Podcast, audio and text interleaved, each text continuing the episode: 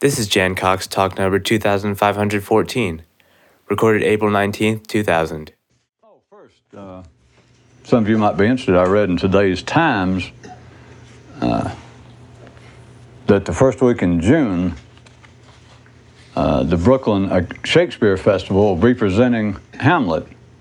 To be or what?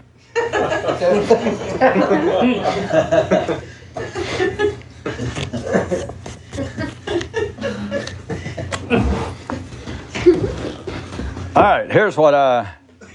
First, I'm going to try to read through all this. I know I'll be tempted to stop. But it's about. Well, I wrote an introductory page. Let me read it first. Remember, when you achieve enlightenment, Jesus, when you achieve enlightenment by my method, there is no limit to the amount of money you can make working part time at home. and, and everything you cook will be virtually grease free. And someone asked us, how does my approach differ from all others? All right. In ordinary systems touted as paths to super understanding, the method is always one of studying. That is, talking about objects men find in a box. My approach is to investigate the box. Nothing but the box. Well, once a quick study of the objects is effected and out of the way. Without a man understands the nature of the box, he understands nothing. He, who, he whose investigation of the box leads him to a full realization of its essence can then look into the box, look outside of the box, and see for himself that life is as it is, regardless of what you say. And someone else asks what it takes to be to successfully execute such an investigation. So here it is. The requirements to be an investigator are you must be alert, impartial, intrepid, relentless, and unpitying, be verbally adventurous, always open to new wording and fresh descriptions of things, and be born with a special, not overly aggressive dissatisfaction, and with a certain naturally balanced affinity for the two worlds of movement and words.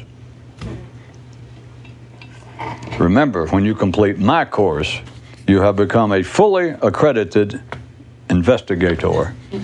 and you can travel cost free throughout the world without leaving home and safely stick your nose even into the most private affairs of life. All right. Uh, before I actually start reading, I want to point out that I just gave away the model that I strongly, highly recommend. I'm aware that I continually say that this is my favorite model, or this is, of all the things that has struck my head of, usually I don't put a condition, but of all the things that I have ever seen, this is my favorite. It is. I got to tell you again. Uh, I have long pondered or had certain models hit me that they, they may strike you as being quite similar, such as seeing the world, man's world, divided into the world of thought and the world of action. And I have many years ago even used that briefly. Or to see it divided into, and don't take this, it, well, I'm saying it to me, it was not simply a change in words, but then I've seen it divided into deeds, and ideas.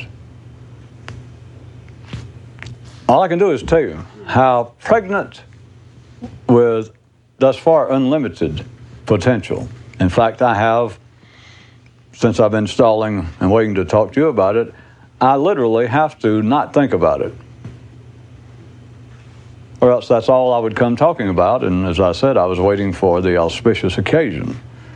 The model, which remember, it's a model, of us living in two worlds the world of movement and the world of words. And I feel sorry for you if you dismiss it or if you think, well, you've said that before. I have never said that before.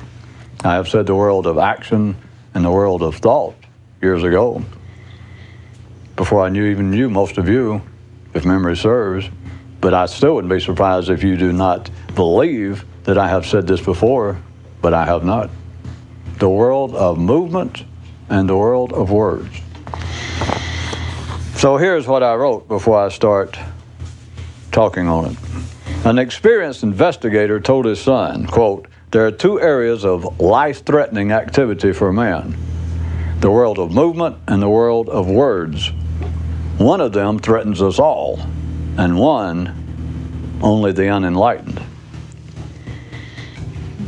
And you be sure also that you understand from the onset what I mean by my model of man living in two worlds one world of movement and another world of words.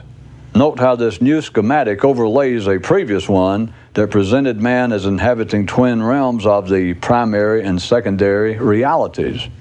To wit, the primary world consists of man's physical environment and his movements therein, while the secondary world is composed entirely of words and thoughts. But for our specific interest tonight, keep foremost in mind that the primary world is a world of movements, and the secondary world is a world of words. Movement makes life possible. Words makes it better. Investigators initially, by the way, find this statement in need of conditions and exceptions but those who bring the investigation to a satisfying consummation are eventually returned to its original simple reality. The growth, retreat, then growth again of civilization is a battle between the worlds of movement and words and is locally played out continually within each human.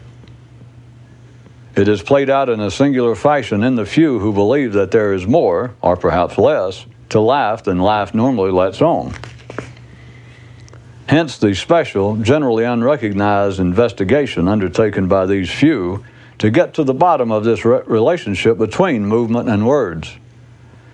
But yet, an inquiry whose uh, efficacy is inherently inhi- inhibited by the fact that the investigation is carried on entirely in the realm of words, at least until the junior Sherlock catches on to what's going on. Does anyone personally realize by now what the struggle for awakening actually is? It is the attempt to make two out of one.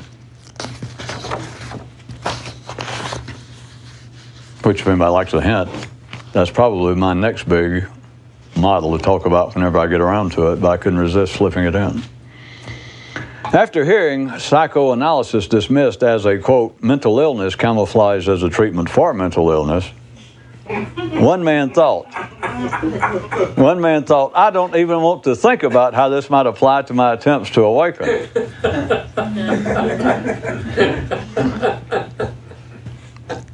and here I made a note to myself to insert a long pause. then say, all right, I will say aloud what that gentleman didn't even want to think about. What if our attempts to awaken from the mystic state of sleep is itself a manifestation of being asleep? Yeah. the possibility at first sounds brutal, but consider would it not make perfect sense?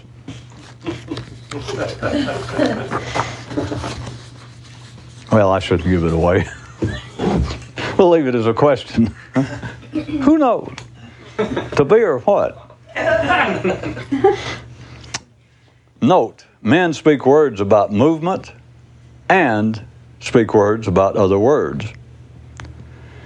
This is the general distinction between fiction and philosophy, history and religion, which explains the popularity of histories of religions and biographies of philosophers, neither of which have anything to do with the professed importance of either religion or philosophy, which is supposed to be in their ideas.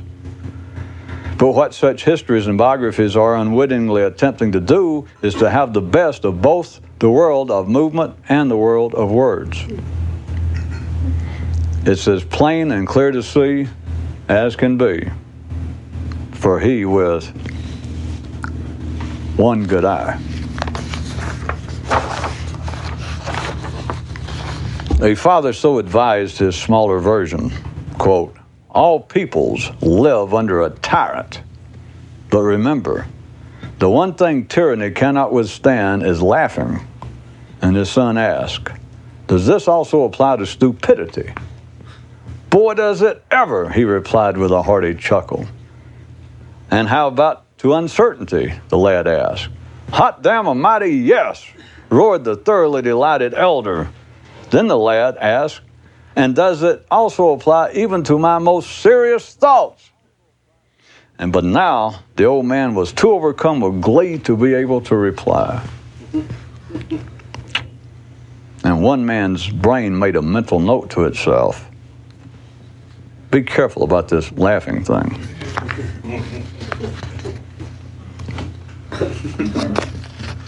Watch it.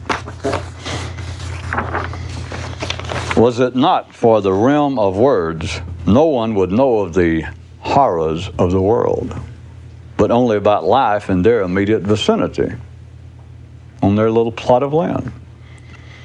And further note, was it not for words, you wouldn't know of the horrors of being asleep, but only about the life you lead through movements.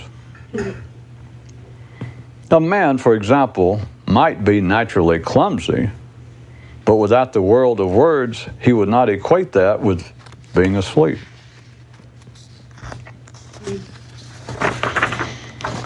Your attention can be held by movements and it can be captured by words.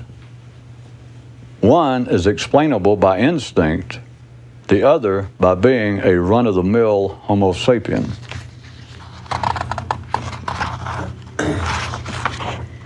The reality of movement is in the now, while that of words is always just to one side or the other of the moment. In other words, you can only move now.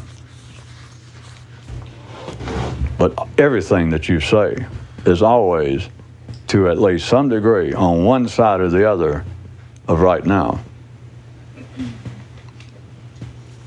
It's even better than I remember it. I'm telling you, right there is the basis of a world class mystical system to attract the interested, the gullible, and small goldfish. Here's some more of the reality behind my indifference indicative of enlightenment. No one really gives a damn unless someone is standing on their foot. All else is your words giving a damn about someone else's words. And I ask you, what is that all about? If words, other people's or your own, still have the ability to annoy you, then you, I hate to say, yet snooze.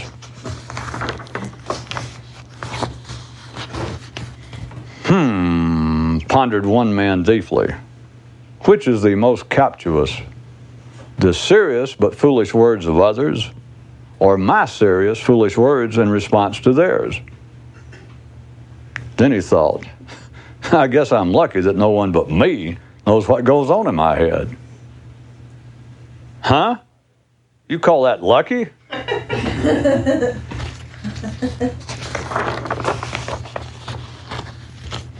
the view from one man's perspective the more you think about other people, the dumber they seem. Yeah. Unless they are physically threatening to him, only a childish man is bothered by the movements of others.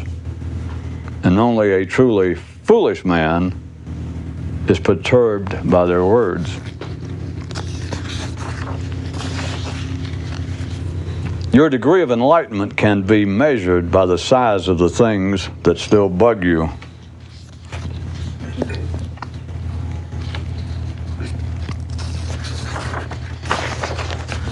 Something you might watch out for. Since it seems to take effort to talk, it is easy to overlook the difference between that and movement. It is normal, human, and expected for a person to attribute the same gravity to their words as they do their movements. This is normal, human, and expected of the civilized. And this is also the state of walking around in internal darkness. There is yet another aspect of this which an alert investigator should investigate. Your movements affect your words, and your words can affect your movements. And unless you make use of both your eyes, you will, at any given moment, have the perception that one of the two is clearly in control. If you are less than fully alert, it will seem as though either your movements are affecting and driving your words, or else your words are directing your movements. To see it in this way is an error. It is to again separate man from his environment, which is only possible in words. This is the disastrously distracting attempt to make two out of one. There is indeed both the world of movement and the world of words, but they are no more separate than is the letter A from the sound that says it. In the secondary arena, when one man bests another man in an argument, he triumphs not by intelligence, but by words. Even those labeled learned and intelligent in the routine world fail to grasp this. And a man, I got to stop. Uh, as I said, this is so nationwide. This is so cosmic that there is no good starting place, but I knew I would hit one. That's why I warned you in advance. Uh, so I might as well take off here. But first, let me remind you one more time I can see it as clearly as a model. It is fallacious, it is arbitrary, and it is ad hoc. But as opposed to such models, my most recent one of returning again to man being driven through an internal division of labor and energy and analyzations of his red, blue, and yellow circuits, to expand it, and this simply overlays it. I'm telling you the model that I see, and I have never seen an end to its usefulness. Into some areas, that may surprise you it explains hand gestures. for one, which is something that has bugged me for many years, if you all know the truth. And I thought I was beginning to get partially defogged when I read recently that someone claimed, some neurosurgeons, some neurologists, cognitive neuropsychologists, claimed that uh, they had, without any question, found that, or somebody realized that the area of the brain primarily in charge of speech had heretofore unrecognized direct connections to the afferent areas of the brain that control the arms and the hands. And so when I first read that, in fact, they didn't even say anything about gestures, but they just found it interesting and it was something supposedly had never been realized. And I thought, well, that almost settled it for me. Then that explains because I have, I've never been satisfied. Not doesn't bother me much as you know why there's only one shoe in the road, but it has certainly been a hobby of mine as to why. And it seems almost impossible. People have to make a willful effort. And if you never have, then you don't seem to notice it. But if you watch everybody from the president to the pope it is unnatural to see someone speak and not make hand gestures. And once you realize it, you also are aware of the fact that they have to willfully make themselves not make hand gestures. And so, and it was it's easy to dismiss and say, well, they're Italian. The whole world's not Italian. Then you can say, well, if they're not Italian, they're Jewish. I know people that claim to be neither. No, I don't know. So I don't find it explained in that sort of way. But my model I'm giving you, it hit me and I understand why. It's beautiful. And it's not just that, it's tied to everything else. But back to reminding you that the model, no, I'll get to it sometime. That the model is simply that everything we do, everything can be divided in this one model for this purpose. That look at it, you, everybody else, people individually, people collectively. At any given time, people are e- either being driven, either involved. And of course, they can both happen, but you can see them as being separate. But they that there are two worlds. One is of movement, and as far as a discussable model, it is discrete from words. That words are one thing and movements are another. And using that model, uh, if you try it sincerely, as far as long as you people have trailed and let me drag you, I cannot help but believe that you will have all kinds of amusing, if not enlightening, experiences that you're surrounded by things that, again, I will assume. I may be giving to your discredit, assuming that everyone is almost as dumb in the same kind of ways that I have been throughout life. So I'm assuming that you there are many things that you haven't seen in this way, but many things that I'm sure that either bother you or that you had a curiosity about, like hand gestures, or you know, why do people appear to be so stupid in this one regard? Or why does there seem to be the world run? Or why does it seem to me to be seen through a gauze of irony? Why do people seem to be so, their actions so far removed from their words? If you see this,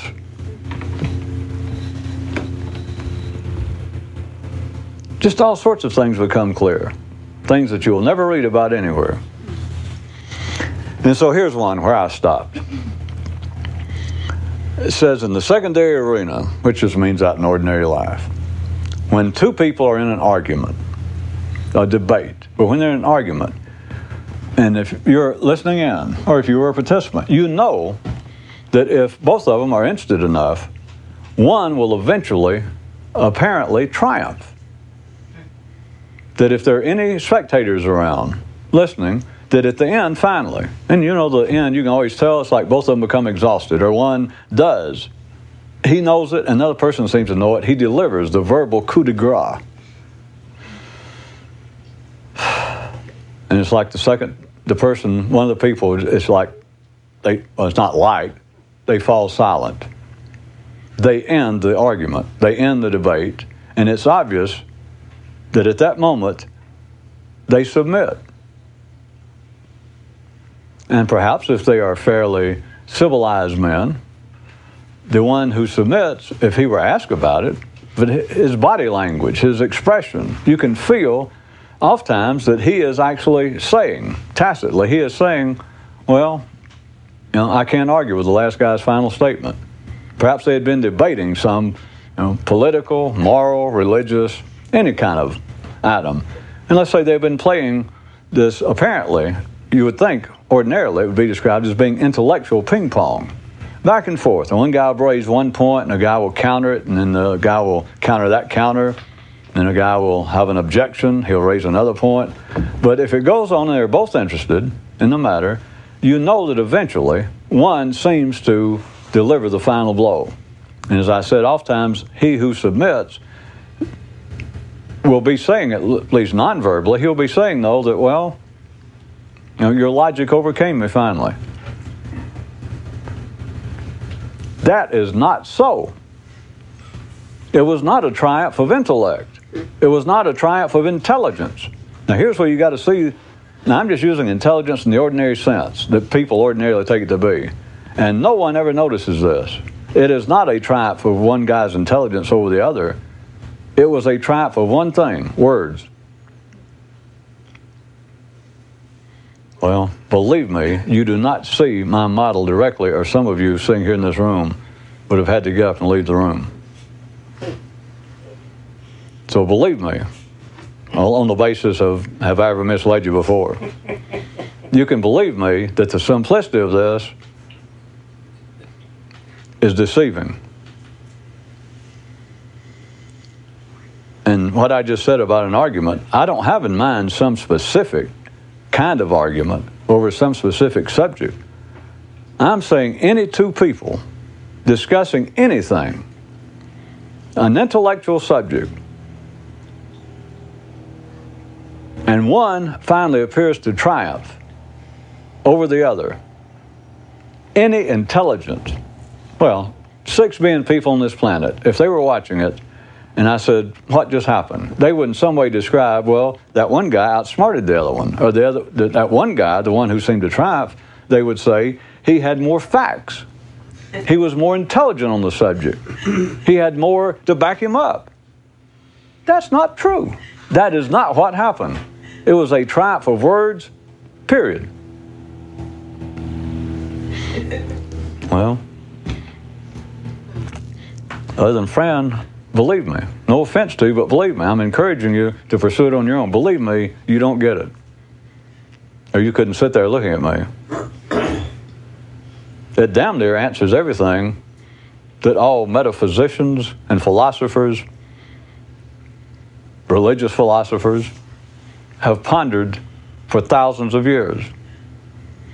I slipped it in to the introductory page. Uh, had the thing that no one got it, perhaps the way I wrote it.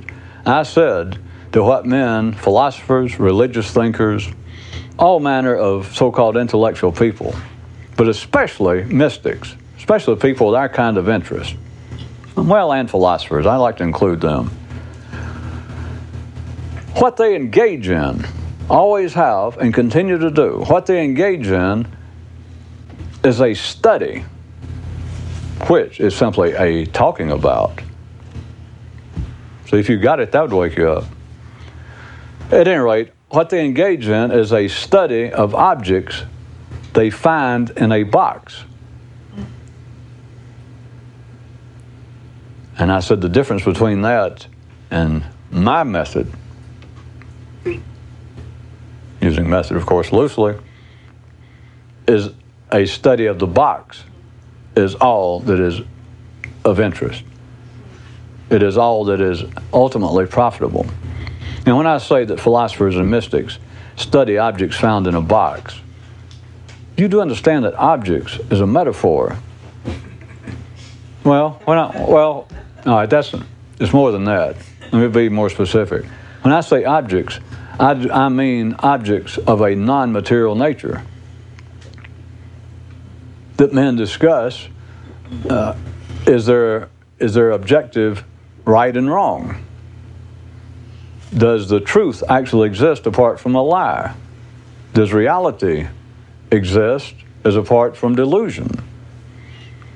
Is death something different than life? Or is there life after death? Is there a God? All of the so called now, I covered most of them, but the handful of so called pressing matters, that's the objects I mean, that man has always asked himself, all the way from professional academic philosophers down to the guy on the street corner. Do I live after I die? Is there an objective, universal sense of morality? Are there things that are in se evil? Just evil in and of themselves? All of these questions. These are objects that men found in a box. They found them in a box. No one investigates the box. They spend their life investigating, debating, pondering, meditating on the objects. And I said that someone asked, How did my approach differ from that? My approach differs in that only the box is worthy of study. There are two ways to look at it. If you understand the box, you understand everything that apparently is in it. Conversely, if you do not understand the box, you do not understand anything. And you will never understand anything. Never. Men debate. They debate with themselves, but it's easier to see. They debate and argue in, in the broadest sense of the word, discuss these objects. And someone always, as I said, if they're both equally interested in the subject, in the object, men discuss things, and it can either be in an instant situation of two people, or you can look at it over a time spread in history, like of the Jewish view of the proper way to live, the proper attitude toward one's fellow man. You can see it as being an ongoing debate between that and the Christian view. Or you can see the Christian view as being uh, a debate, an ongoing dialogue, as they like to say, a Christian dialogue with their fellow brethren, the Buddhist, over that question. It is going on in little bitty spurts between individuals, be just little bitty blips between two people, or long, elongated, continual blips between large groups of people. Apparently, to the mind, even from one era, debates these questions. Someone, in any observer's view, someone always triumphs. And the triumph is taken, whether you agree with the person who apparently triumphed, with the view that apparently triumphed, it appears to be at the moment of triumph, in the moment of resignation of one of the parties, that if you ask anybody, if I ask you, well, what happened? I know I'm repeating myself, but I want to make sure you get it. Any reasonable, intelligent person would say, whether they agreed with what happened or not, they would say, well, between those two people, let's take it back to two people to make it easy to talk about.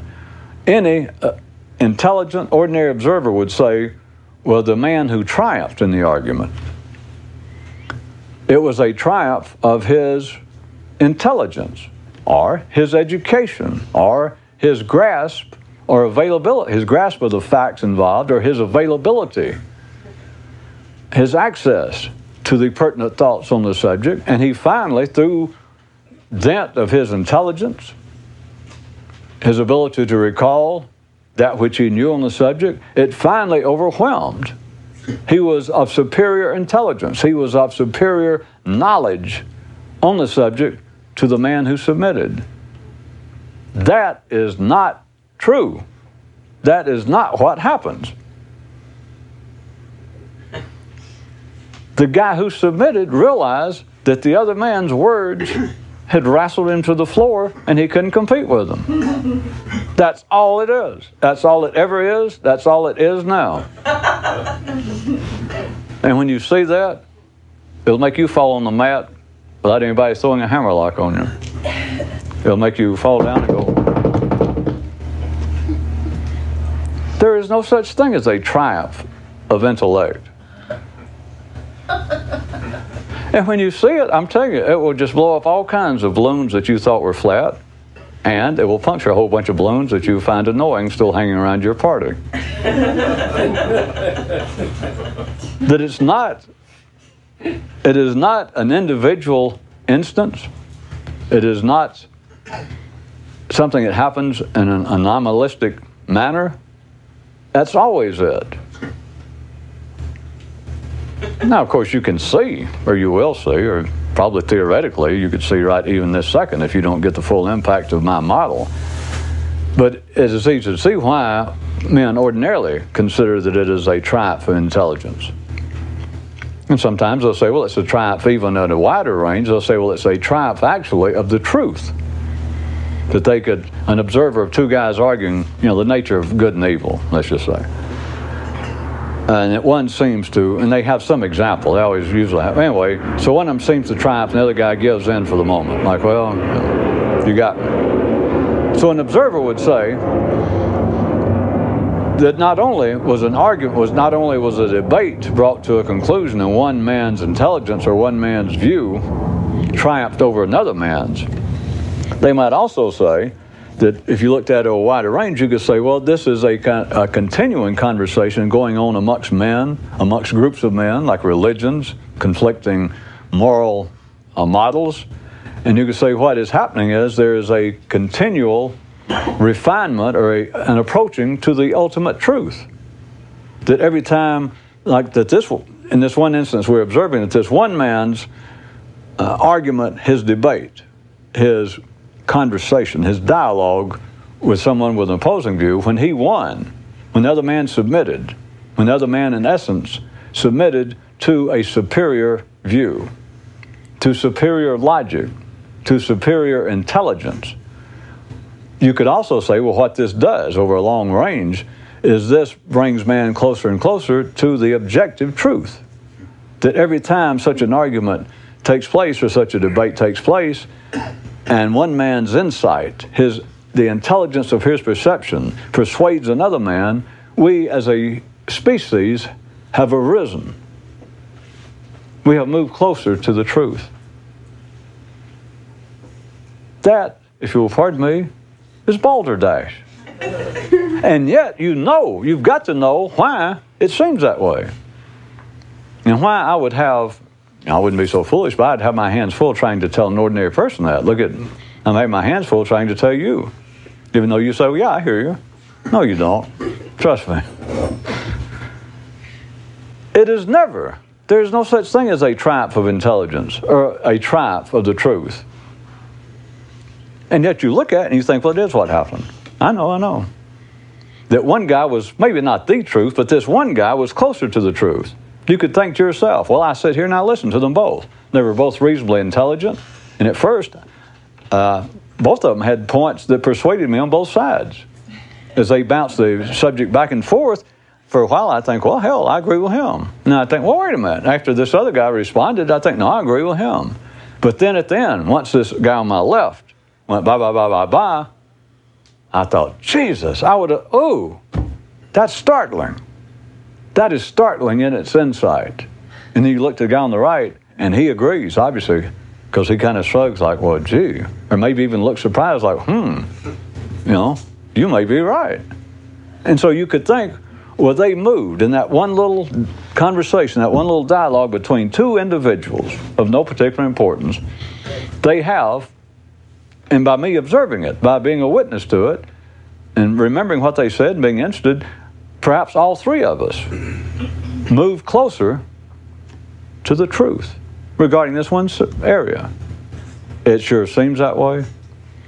It is a sign of real secondary world intelligence for a man to say, to make such observations that, that those kinds of conversations and ongoing dialogues between conflicting views, conflicting men, and conflicting collections of men, that they help bring humanity closer to the truth. It seems to be a sign of intelligence. It seems to be a sign of insight to say that. But everybody says that, and I'm telling you they're wrong. All it was was one guy was more agile with words. That's all it is. Now, let me remind you again that all this is about my general overall model of the world being two worlds of movement and words. It's not about an argument or debates. But that is what people do not realize. I've been trying to talk to you to bring it, make it clear for several years now in my model of the secondary and primary worlds. I could be wrong or correct, but I have never had the feeling that many of you felt as though you got anything out of that. Every time I bring it up, I felt like I was talking to the oil painting again. to me, this is a juiced up version. To me, it brought it more alive, and I have been dying to bring it up. Because in many instances, like everything else, you've got to remember this is fallacious, that there are life is not divided up into two of any goddamn thing. Pardon my scientific modification. It is not. But of all the models heretofore, up to now, that have come to my little head, this one has been the most bountiful, plus the most enjoyable, which is the same thing. Remember, if you don't like something, you won't believe it. If you don't like it, when I say believe it, you won't even see it as being a possibility. But this has just been, it's hugely enjoyable. You can see it as clearly, again, remembering that man is not divided, that these two worlds are not divided. It happens in a manner that is de- observably separate and discrete enough, movements from words, to be able to talk about in a useful way, but like everything else, there is just one universe. There's just one thing. To be or what? what? What's the answer? Not to be, because to be is always as opposed to not to be. If you didn't get it, if you don't Because, as friend Shakespeare, it's to be or not to be, which is divide life into two things to be or not to be. Now, the real one is to be or what? what? You got it. What? Because what it means, you know, I don't know. You know, there's nothing to say. Now you got it. That's when it's still one. That's when you have not, pardon my French again, but that's when you haven't dickled with it. That means fucked with it. That's what they say in southern France. You have not. Anyway, people, all ordinary people, you just you do not find anyone ever pointing this out. That doesn't matter. As far as I know, I discovered it just in this way. And it's not just a play on words, and it's not just me changing the words. But you can see, again, reminding you that it's all, this is one universe. All these descriptions are just ad hoc, these models. But it is just endlessly bountiful. And you guys should find it even more so than me. To look and see that anything in life, you can see that that is either based on specifically related, to, well, I don't talk to death. You can just look at whatever's going on and say, well, there is the world of movement, and there is the world of words. And I encourage you, if you're going to try it, take it. Don't look for any conditions, shades of gradation, no exceptions. Just look at it in the cold, blunt, discrete manner of it being the world of movement and the world of words and that they're two different things, even though they can go on simultaneously, and even though they can overlap. As I mentioned, hand gestures to me, I can't wait to bring that one up. So I brought it up for you to think about. But even though they are amalgamated and they are as inseparable as we are, as planet Earth is from Sagittarius, from the sun, that it's all one universe. I should have said our solar system, of course. you can look, and it is as plain and enlightening to see that any, any one thing that you can look at, that a man, that any man is doing or has done, was in the world of movement or it was in the world of words. Now remember, I, I choose this carefully. It's not the world of action and the world of talk. It's not the world of deeds and the world of ideas. Really. It may, it, all I can do is tell you what worked for me. Those other two didn't cut it. Well, they did for a while. and I understood. I got great use out of them. The world of action and the world of thought, the world of deeds, and then the world of ideas. That second one, by the way, had a real short life with me. I think, best I recall, like a second because I'd already had the world of action and the world of thoughts years ago. But I'm telling you, because I wouldn't gesture, for you people on tape, the model of it being the world of movement and the world of words, I'm telling you for me, was entirely different. And so expansive in its revelations that my previous model of being a world of action and a world of thought seemed childish well, outdated. It's the world of movement and the world of words. Not the world of action, the world of movement. Not the world of behavior, the world of movement and the world of words. Not the world of talk, the world of words. Not the world of ideas, the world of words.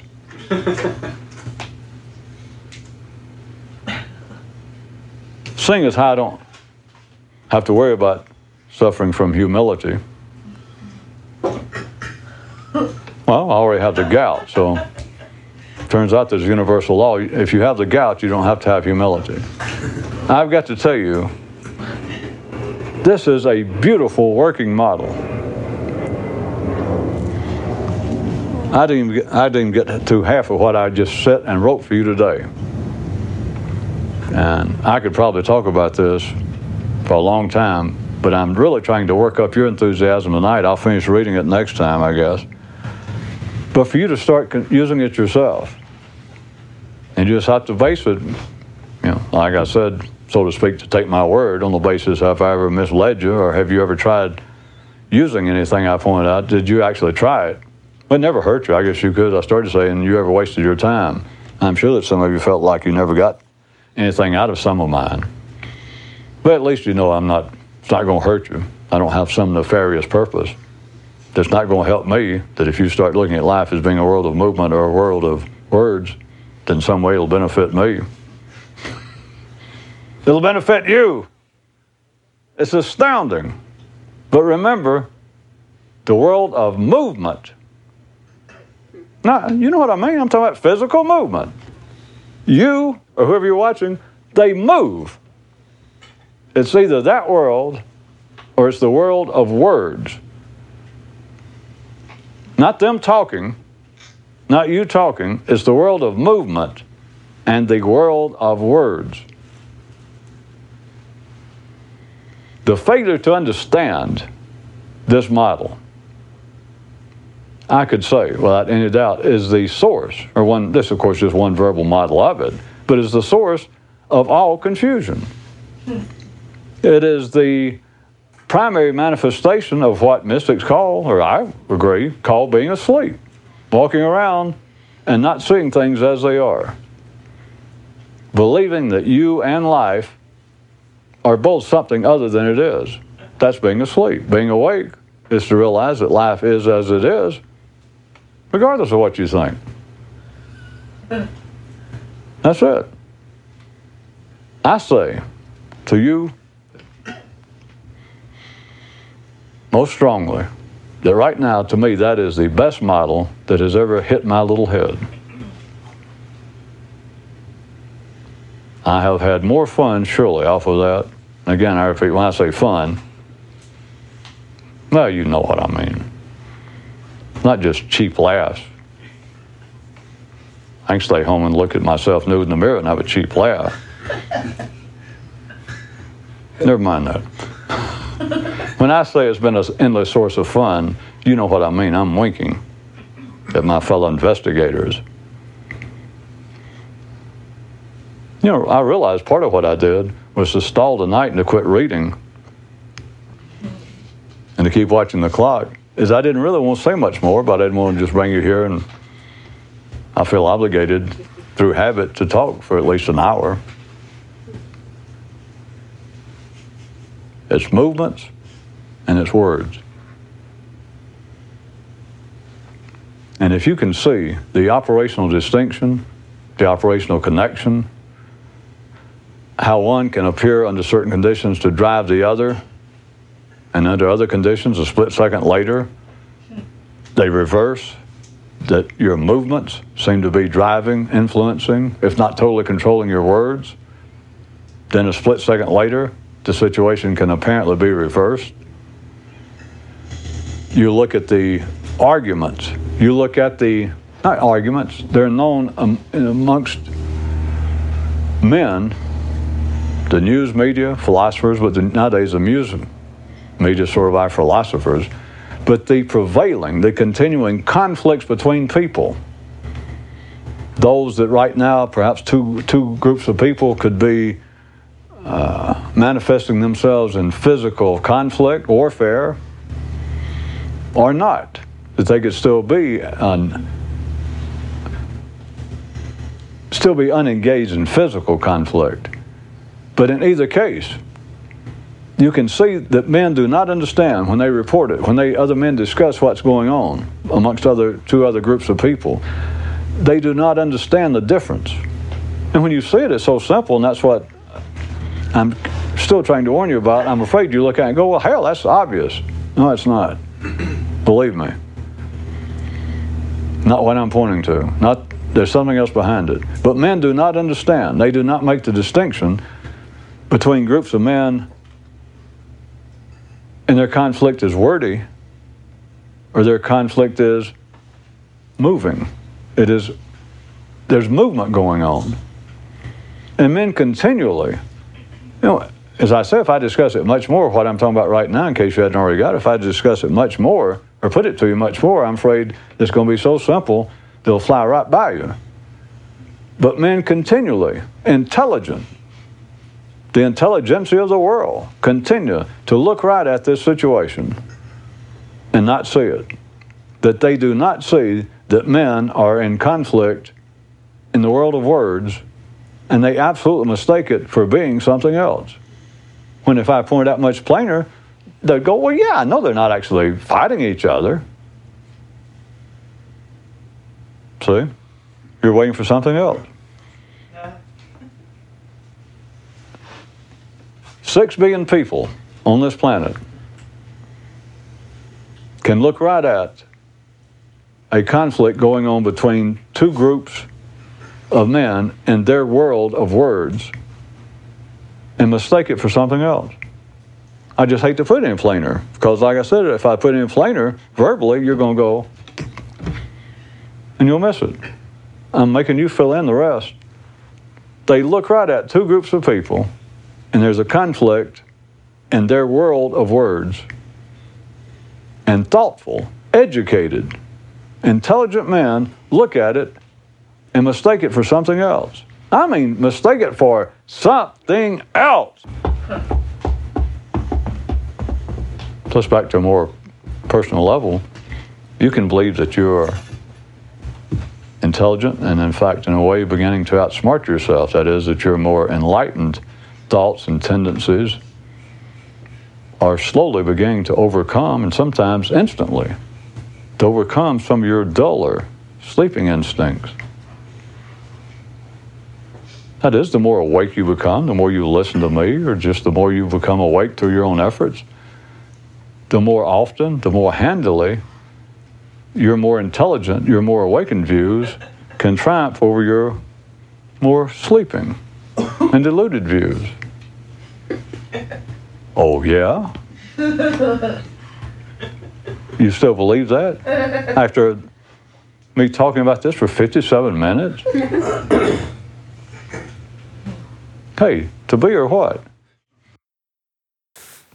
That concludes this talk. Be sure to visit us at jancox.com, where you can search through 3,000 talks for topics of interest or just leave us a message.